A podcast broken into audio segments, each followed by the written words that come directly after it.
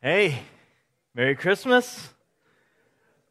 Hope you all had a, a, good Christmas. You online, I hope you had a good Christmas. It was packed in here on Christmas Eve, and now it's, it's the, the faithful who could make it through Christmas Day and still get up. Christmas Day is usually marked in our household getting up too early and staying up too late, eating too much food. And I have to admit, this morning I rolled out of bed and I was like, we have church. but it's good. So I, I, pray that you are blessed as I've already been blessed, just being here and the Spirit's moving, and we are here to worship God this day and just uh, thinking about how He has called us to live a life that pursues Him and what that looks like in the world around us. So um, the, this is a one off, it's not in a series. We're going to be in Titus chapter 2 today. Uh, and I just entitled this sermon A Fit Life because Titus is going to start talking to us today in just a few short verses about what it looks like to live as a Christian. He's not going to so much dive into all the doctrine, but he's going to talk about the life we show, the life that people see. And that's important. So let's pray, and then I'll invite you to turn to Titus chapter 2 if you have your Bibles, um, or you can follow along on the screen. And again, if you don't have a Bible, the Bible's in the chair. Those are free gifts for you. You may take that if you would, if you would like to do so. Um, but let me pray, and then we'll get over to Titus chapter 2. Father, we, we thank you. You're so good. You're so good to us. And just that word saying good, it's just, it falls short. It falls way short. From the depth of our soul, we just want to express, God, just a gratitude to you. A gratitude for the salvation that comes in Christ Jesus. That has filled many of us this past week with a lot of joy, just reflecting on the coming of the Savior, the first advent, Christmas, just overflowing joy, knowing that we are children of God, those who have received him, have been made born again. It's a promise that you fulfilled to us. We're so thankful. And Father, you're, you're so good to just keep transforming our lives as well. To, to transform us into what was lost in the fall. And so today, as we look at, at your revelations, we look at the scriptures, Holy Spirit, teach us, guide us, help us to understand what it means to really be disciples of Jesus and what that looks like in our community here today. We want to be able to walk in the fullness of Jesus, Father. So, will you Help us in this moment. We know you will. We're asking, help us in this moment. Transform us. Help us to get a glimpse of what a fit life looks like in Christ. I pray this in Jesus' name. Amen. Titus chapter 2, verses 11 through 14, just a few short verses. This is what Titus writes or is what Paul writes to Titus, sorry. For the grace of God has appeared, bringing salvation for all people, training us to renounce ungodliness and worldly passions, and to live self controlled, upright, and godly lives in the present age, waiting for our blessed hope the appearing of the glory of our great God and Savior, Jesus Christ, who gave himself for us to redeem us from all lawlessness and to purify for himself a people for his own possession who are zealous for good works. This is the word of the Lord for us. In Titus, we have this awesome few verses there's just an exhortation to live your life in front of an unbelieving world. To live your life in Christ in front of those who need to see a transformed life. And so, Paul, in his letter to Titus, Titus was left on the island of Crete to minister. So here's a map, if uh, just to kind of familiarize ourselves again with it. It's down here in the Mediterranean Sea. You'll see that there's Crete there in the middle, and so he he's on this island. It's about 150 miles long. It's 35 miles wide. During this time, it had approximately 100 little cities. It had a very vast topography of mountains and fertile valleys, so it kind of looked like this. Uh, so you have the mountains, and then they come down. You have the fertile valleys, and this is just a little town that's there today. This is what it looks like. And some of you are thinking, I think I need to do some mission work, right? Suffering for Jesus in Crete. That would be great, you know. It looks beautiful. It's a beautiful island right there in the Mediterranean. During this time, there's about 300,000 people living on the island. Most of them wanted to keep their language. Uh, so he's dealing with a mixing of culture because of the Romans' occupation and, and those who were there. The Cretians are uh, descendants of the uh, Philistines. And so he's working in this area, and also in this uh, is where they believe, uh, in mythology anyway, where they were holding to the birthplace of Zeus was on Mount Ida, and so there's the mountain. So in mythology, they said, oh, that's where Zeus comes from, from here. So you have, this is where Titus is. He's in this culture, in this place. And this is kind of this mixing pot. And so, you know, what do you say to a young minister who's, who's taking the gospel of Jesus Christ to a people there? Like, what do you say to him to encourage him? What, what do you want him to, to really get the church, the early church, those early gatherings to focus on?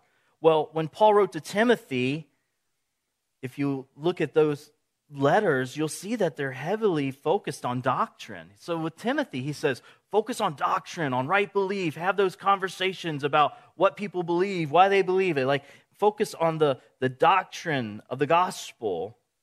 But to Titus, Paul actually focuses on the life of the believer. So, what about us today? Well, to be honest, Paul doesn't pick one over the other exclusively. When he's talking to Timothy, he's talking to Titus, he's not saying, okay, well, here we're just only going to do doctrine, and over here we're just going to do, you know, live the gospel and use words if necessary kind of thing. We're not just exclusively doing these things. It's actually a both and. But what he's doing is he's looking at the circumstances of the people involved, and he's trying to exhort the church to do both, but have proper understanding of their circumstances, of the times. What does your culture look like today? What does it look like right now? So, doctrine is important. So, we can't say it's not important. It is very important. It's important, and how we live is also important. In fact, our lives will be a reflection of the doctrine we believe. The way you live reflects what you believe deep down in the core of who you are. So, if you're watching people, it doesn't matter who they are, if you're watching them and just seeing the decisions they make and the things they do, they may say, Oh, I believe whatever. But if you watch the decisions and the things they do, it tells you what's in the core, what's really there, what the, what's really driving their decisions, what they really believe. Doctrine drives behavior, it drives how we live, what that looks like. So the two go hand in hand. But for the unbelieving world around us and in Titus's area here on Crete, he's saying they need to see it. They really need to see it. I mean, if you're if you're familiar with uh, Missouri, they're called the Show Me State. It's where my brother was born, and he is definitely a mule, very stubborn. Why? You have to show me. Prove it to me. Let me see it. We have the expression, seeing is believing, right? And so he's saying that to Titus, and he's also saying that to us. Hey, people need to see the gospel has changed you, that your life is different. It doesn't look like the world around you. The decisions you make are different because they're centered on Christ. They need to observe it. That's a strong testimony. And so that's what he's saying to, the, to Titus here. He's saying, show this gospel to those who are there on the island of Crete. Make sure the church is living in the fullness of the gospel. That's going to win many people to Christ. People need to see that your life has been changed by this story of Jesus, by this gospel of Jesus, by this good news. If you say, "Oh, I go to church," and you're living like everyone else, well, what's the point of going to church? Like, I, if you're just like everyone else, the world will look at you and say, "Well, I'm just as good as you are, and I don't have to go to church. I don't have to give up my Sunday." But if they see something different, they're going to start asking, "Why? Why do you act that way? Why does your church believe that way? You mean there's more people that are weird like you? Like you all believe that? You all do that? Like, why do you do that? Let's talk about. Oh, Christmas is very different for you. Why is it different? What is this about? Like, as we live this out, it causes people to question, to want to know. They want to. They. We just got done singing. There's there's something better. There's a better life. We all know that in the core of our soul. We know there's a better life out there. We look at the world and we say, this is not right. There's got to be something better. And then we see those followers of Jesus living for him, and they say, what is it that they have? Because there's joy, there's peace, there's a kindness, a goodness, a gentleness to them, there's self control, there's something different, there's something other. I want to know why they live the way they do. It's that it's that gospel testimony in our living. Verse 11, it says this For the grace of God has appeared, bringing salvation for all people. Christ's coming is that physical, tangible expression of God's grace for man. I mean, think about it. We talk about the grace of God. The best place to look is in the person of Jesus Christ. You want to see grace and truth? Look no further than the physical appearing of our Savior, Jesus Christ, for us. Jesus came, took on flesh to bring salvation for all people. For all people.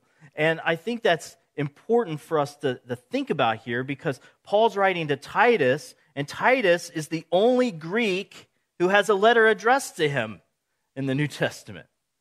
And he's telling Titus that all people Christ came for, that Jesus is a Savior for all, not just those who identified as the Jews, but for all people. So he says, Titus, you're on this island with a mix of people from different places, different cultures, backgrounds. They have different stories, and it's all getting smashed together, and you're under Roman rule and all that. He's like, it doesn't matter. Jesus came for all of them, He came to save all of them. So live a life that will persuade each and every person you're around to come receive that salvation. If we have a Savior, if Jesus appeared bringing salvation, we have a Savior, the question is, what does He save us from? And this is, this is that area that people don't like to think about. They don't like to think about sin. They don't like this idea. In fact, our culture many times will say, well, people are good naturally. Like deep down, most people are good, or all people tend to be good. They just make bad choices. No. They're dead. They're evil. They're wicked. They're fallen. We need to be saved from sin. There's one uh, apologist who was asked if you had 30 minutes to sit with someone and share the gospel with them, how would you divide the time? And he said, Well, I'd spend the first 20 to 25 minutes convincing them that they're a wretched sinner in need of a Savior. And then the last five minutes will be easy because I'll just show them the Savior. That's, that's our, what our culture needs. We need that wake up, that reality check that, hey, we're not as good as we thought. We're not in a situation that is as comfortable spiritually as we understood it to be. See, Paul's understanding of sin, that's man's rebellion against God and his character, his understanding of sin was so radical from the world that he was in. His view of a rescue only has one option. And Paul's view of that rescue is justification by Christ alone, through faith alone, by God's grace alone. The Jews had placed work and grace together in their, in their system of belief. Even some, and I'll put this in quote, Christian churches have lessened what sin is and how man is justified even today. There's this idea of I can work, I can do enough. Maybe it's a scales mentality. If I do enough good things, it outweighs the bad things. And so when I stand before God, hopefully my good side is heavy. But sin, you still have sin. You haven't gotten rid of it.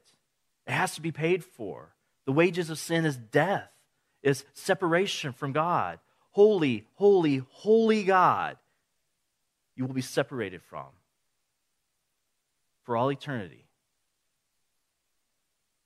And so Paul says there's only one way that we can be saved is through Christ. And even in our churches today, when I, and I'm, I'm using this loosely, this idea of churches in, in this moment. In our churches today, I look around our landscape and it grieves me because we've lessened what sin is. We don't like it, it's not comfortable. We don't want to say how man should live in light of what God has said. So we say, well, God, like the snake in the garden, surely God didn't say. He meant this.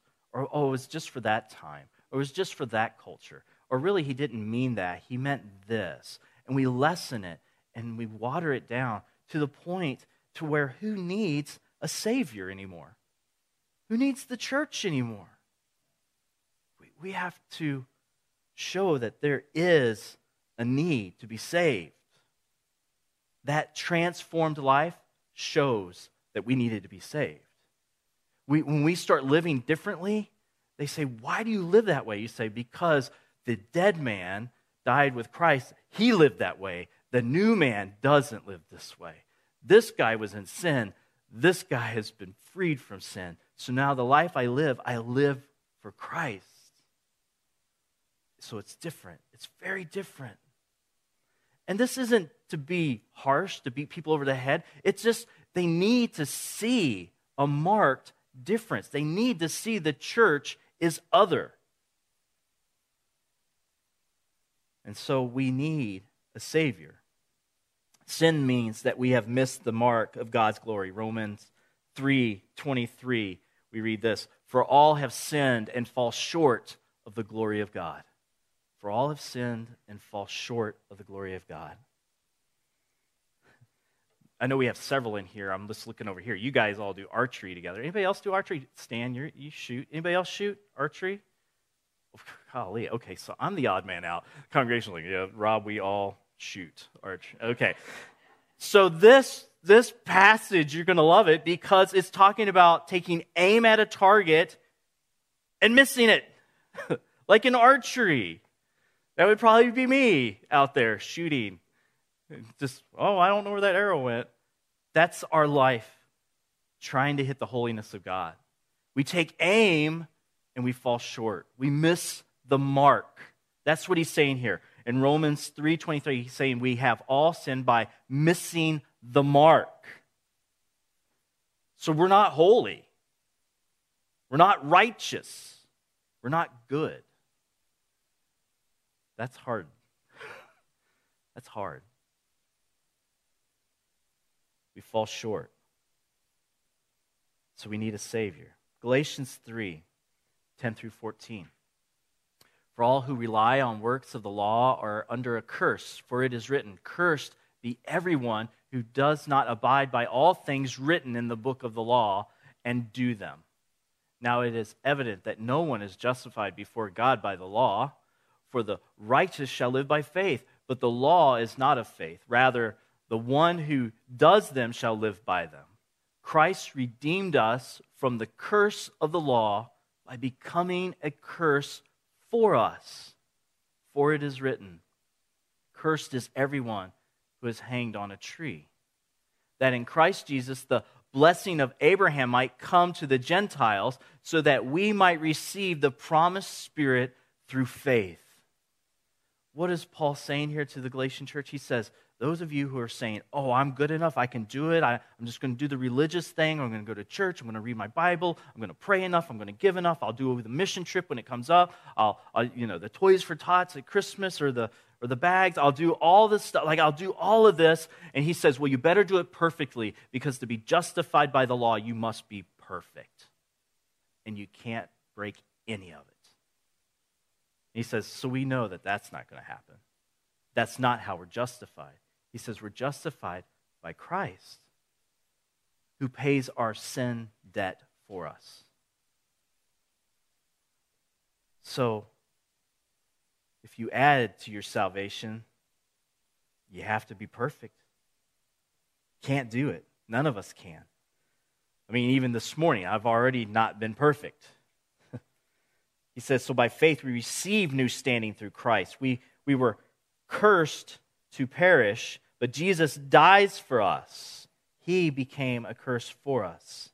So now we are under grace and given new life. So, verse 11 again, it says, For the grace of God has appeared, bringing salvation to all people.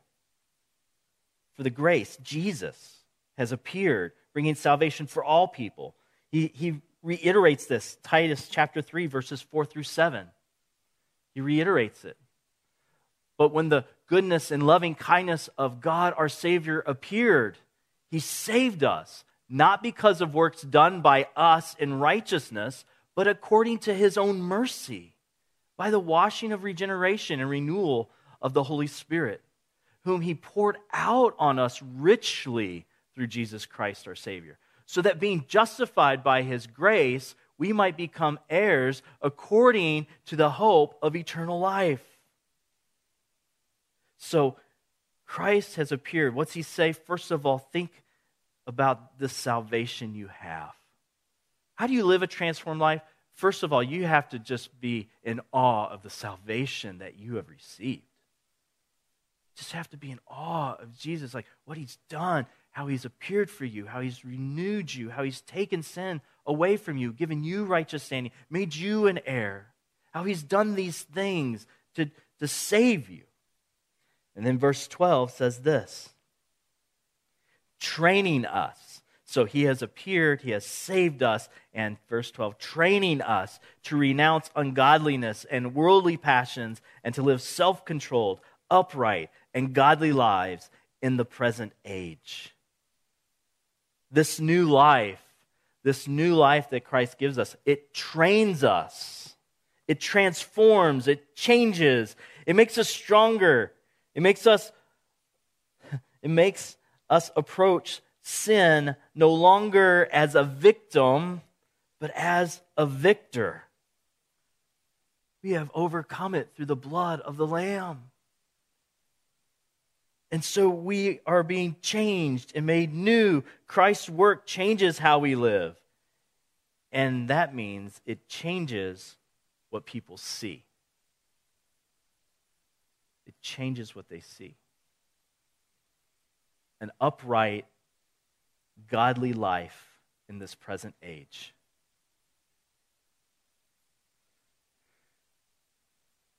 Even in the beginning stages of new life, people see a difference.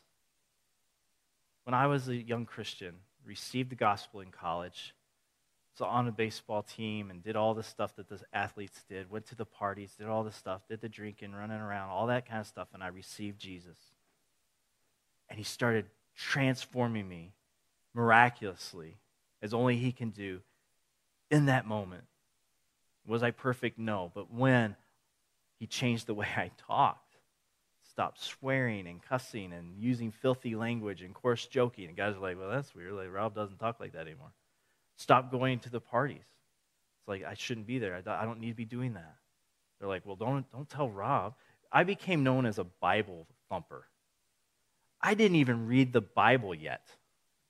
And I was a Bible beater or a Bible thumper at my school. There was a marked difference. They're like, this guy's not living like the rest of us anymore. So let's exclude him. Let's push him aside. But there were other guys that were saying, Why are you changed? What is going on? Just this past year, had a great conversation with one of my buddies off of that baseball team. His name is Jay Corgle, and he was one of our shortstops and second baseman. He kind of was between the two positions. He came to receive Christ uh, when I was in college, a couple of years in. He watched. He went to church with us one day. Preacher gives the invitation. He pops up. I'm like, dude, sit down. Like, this isn't the time, you know? And he's like, no. He goes up there. He receives Jesus. And I talked to him this year. I'm like, Jay, how's your life going? What's going on? And he's like, you know, the Lord is good. He says, I'm a worship pastor in my church. It's like, he was watching. People are watching you. You don't know what God's going to do, but they're watching. And, God will take even the, the broken missteps of a young faith or a faith that's growing and trying to get on track. They watch. They see the struggle. They see you going through it. And they're like, but that's different. That's not like everyone else and God uses it. Paul encourages Titus to remind the church of the gospel of Jesus and to allow Christ to train them in such a way that their lives reflect it. Be trained, be built up. Like in the gym, you go and you train. if you ever see those, those things where the guys and gals, they, they do the workouts and they like, the first, it's the before and after, and they're standing there like, you know, and they, you know, and they got the newspaper, and it's like, here's the date, here's today, you know. And then it's like 60 days later, and they're like, here's the newspaper, here's today, you know. And they're like, there's this big transformation. They're, why? Because they're actually training, right? You can see they actually did the program, they did the workouts, they did all the stuff, right? They're, they're being trained, their body's being disciplined and trained. That's exactly what Jesus is doing with us through the Holy Spirit. He's disciplining us, He's training us, He's transforming us. Now, some of us, we, we accepted the gospel and we're like, here I am. I got the gospel. And it's like, we got to get trained. You're like, yeah, that looks hard. I'm just going to stay right here. This is nice. Like, I'm, I'm in. No, he wants to change us. He wants to transform us. We have to yield to the Spirit. We have to yield to the Word. We have to let Him work in our lives. And you know what? When we do that, yes, the training can be difficult at times, but when we do that, it increases joy and, and the benefits of being trained spiritually. It increases exponentially our experience of walking with God, what it looks like, and how we are able to just have more peace and, and assurance and hope and the way we look at the world. It, it just transforms. So he says to them, Your love for people, your joy for Christ in the midst of life, the, the peace that you have in difficult trials, the patience that you show in continuing to endure, the kindness in the face of uncivility and harsh attitudes that you have, the goodness towards all people with, with a, a matching mindset of goodness towards everyone. Like you don't dis- differentiate. The faithfulness to be those things mentioned above, walking with Christ, gentleness for people who are hurt, confused, anxious, depressed, desperate. Having self control, not allowing the old ways to overcome the new life you've received. He says all of this, all of this transformation in all these different areas, all attract people to Christ because it's not like any other person or any other worldview that's in this world. So it opens an opportunity, as we hear so often recently with the with the Christmas special of uh, oh gosh, it just flew out of my mind. They were in the movies. Somebody chosen. Thank you. They say, "Come and see." Right? Come and see. Here's a before and after picture for you car enthusiasts out there. On the left, that's you before Jesus. You're like, I got four wheels and it can roll. Maybe if you push me down the hill, the motor's missing there. But, you know, we're going. Life, we can make it work, I guess. That's us before, trying to make it work. We receive the gospel, and He transforms us into something beautiful, different, powerful. That's what He wants us to become this, this transformed, new spirit filled worshiper. It opens opportunities the way we live. Verse 13, he says, waiting for our blessed hope, the appearing of the glory of our great God and Savior Jesus Christ. So, where do we look? Where do we look when we become overwhelmed, weary, anxious, tired, frustrated, defeated? Have you felt that way in this Christian life? You're like, I'm doing good this month, but man, I'm getting tired. Or I'm a little anxious. Or man, I just get my eyes off Jesus and I see the culture. I'm getting a little anxious. I'm looking at all this stuff going on. It, where do we look when we're trying to continue on? Well, he says, look back to the Savior. We look forward to the gospel and the hope of Jesus' second appearing. He says, we, we marvel at him and what he has done, and that helps train us in the life that we're living. He says, but when that training gets hard and when the temptations of the world and the pressures of the world and all this stuff comes on us and we're feeling frustrated or defeated or overwhelmed or weary, he says, look forward. He says, look forward because he's coming again. The one who saved you is going to return. And so he's pushing us to look on the horizon and not at what's right in front of us. He says, look forward to that blessed hope, the appearing of our Savior. Just a couple of verses. And now I'm not trying to get into rapture or second coming or anything like that with these verses. I'm just making the point that Jesus returns for, for us. He will come again. 1 Corinthians 15, verses 51 through 57. Behold, I tell you a mystery. We shall not all sleep, but we shall all be changed. In a moment, in the twinkling of an eye, at the last trumpet. For the trumpet will sound, and the dead will be raised imperishable, and we shall be changed. For this perishable body must put on the imperishable, and this mortal body must put on immortality. When the perishable puts on the imperishable, and the mortal puts on the immortality, then shall come to pass the saying that is written Death is swallowed up in victory. O death, where is your victory? O death, where is your sting? The sting of death is sin, and the power of sin is the law. But thanks be to God who gives us the victory through our Lord Jesus Christ. When that trumpet sounds, he will be coming back in glory. 1 Thessalonians chapter 4 verses 16 and 17. For the Lord himself will descend from heaven with a cry of command, with the voice of the archangel, and with the sound of the trumpet of God, and the dead in Christ will rise first. Then we who are alive, who are left, will be caught up together with them in the clouds to meet the Lord in the air, and so we will always be with the Lord. And then Acts chapter 1, verses 10 and 11, we read this. And while they were gazing into heaven, as he went, behold, two men stood by them in white robes and said, Men of Galilee, why do you stand looking into heaven? This Jesus who was taken up from you into heaven will come in the same way as you saw him go into heaven. He comes back. Paul says, What do you do when you're getting tired? He says, Look forward. Look forward. He's coming again. He will return. Our hope is on the horizon. He's changed us and He's made us new, and He's coming back. So don't give up. Don't grow weary. Look forward.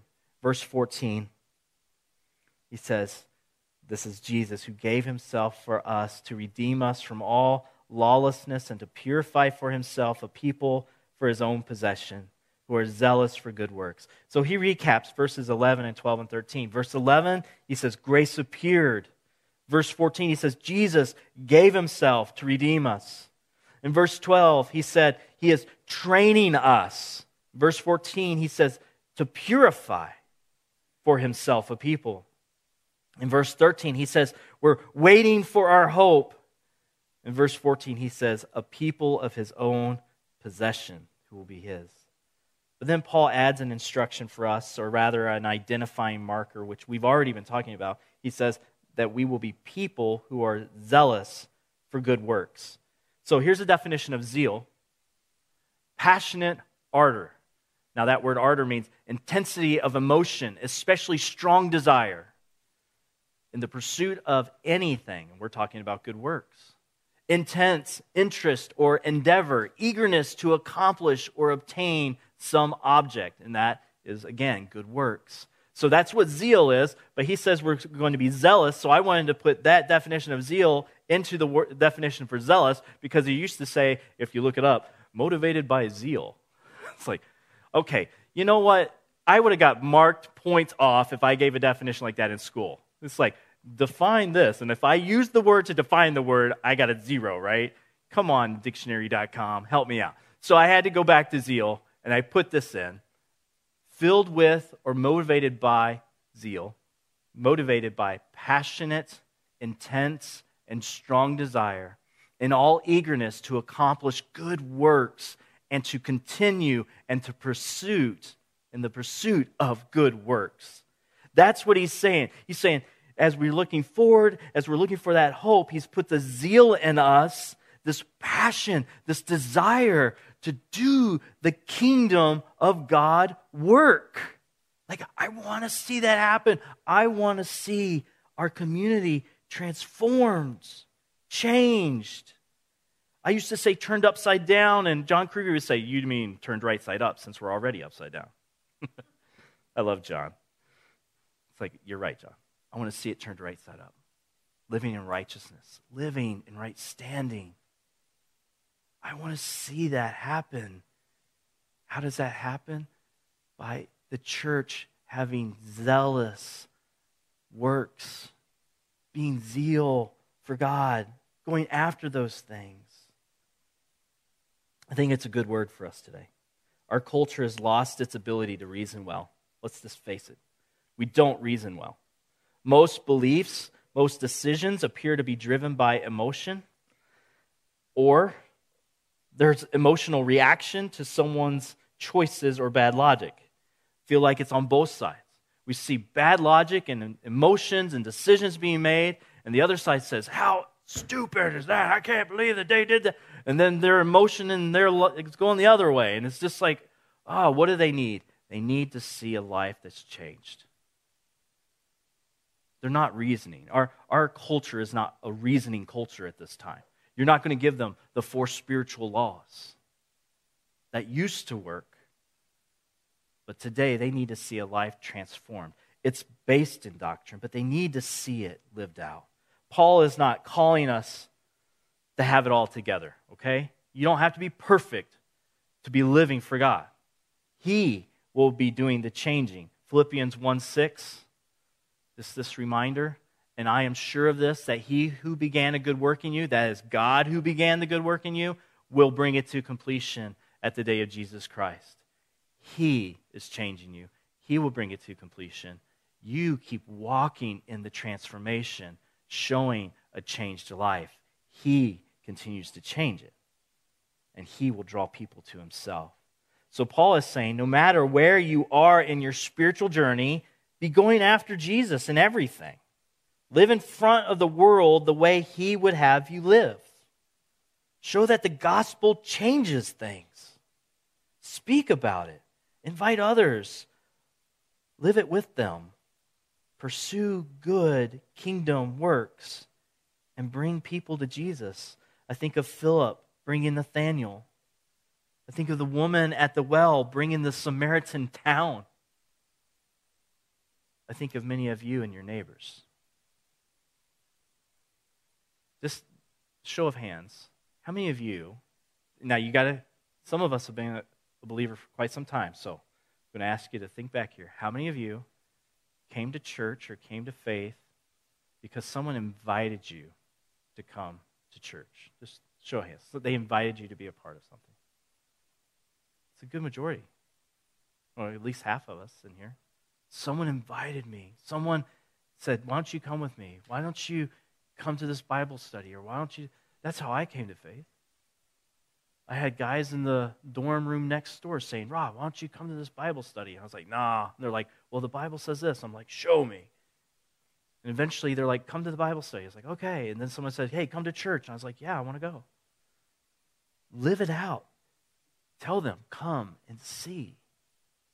That's what Paul's talking about here. So as we think about going into the new year,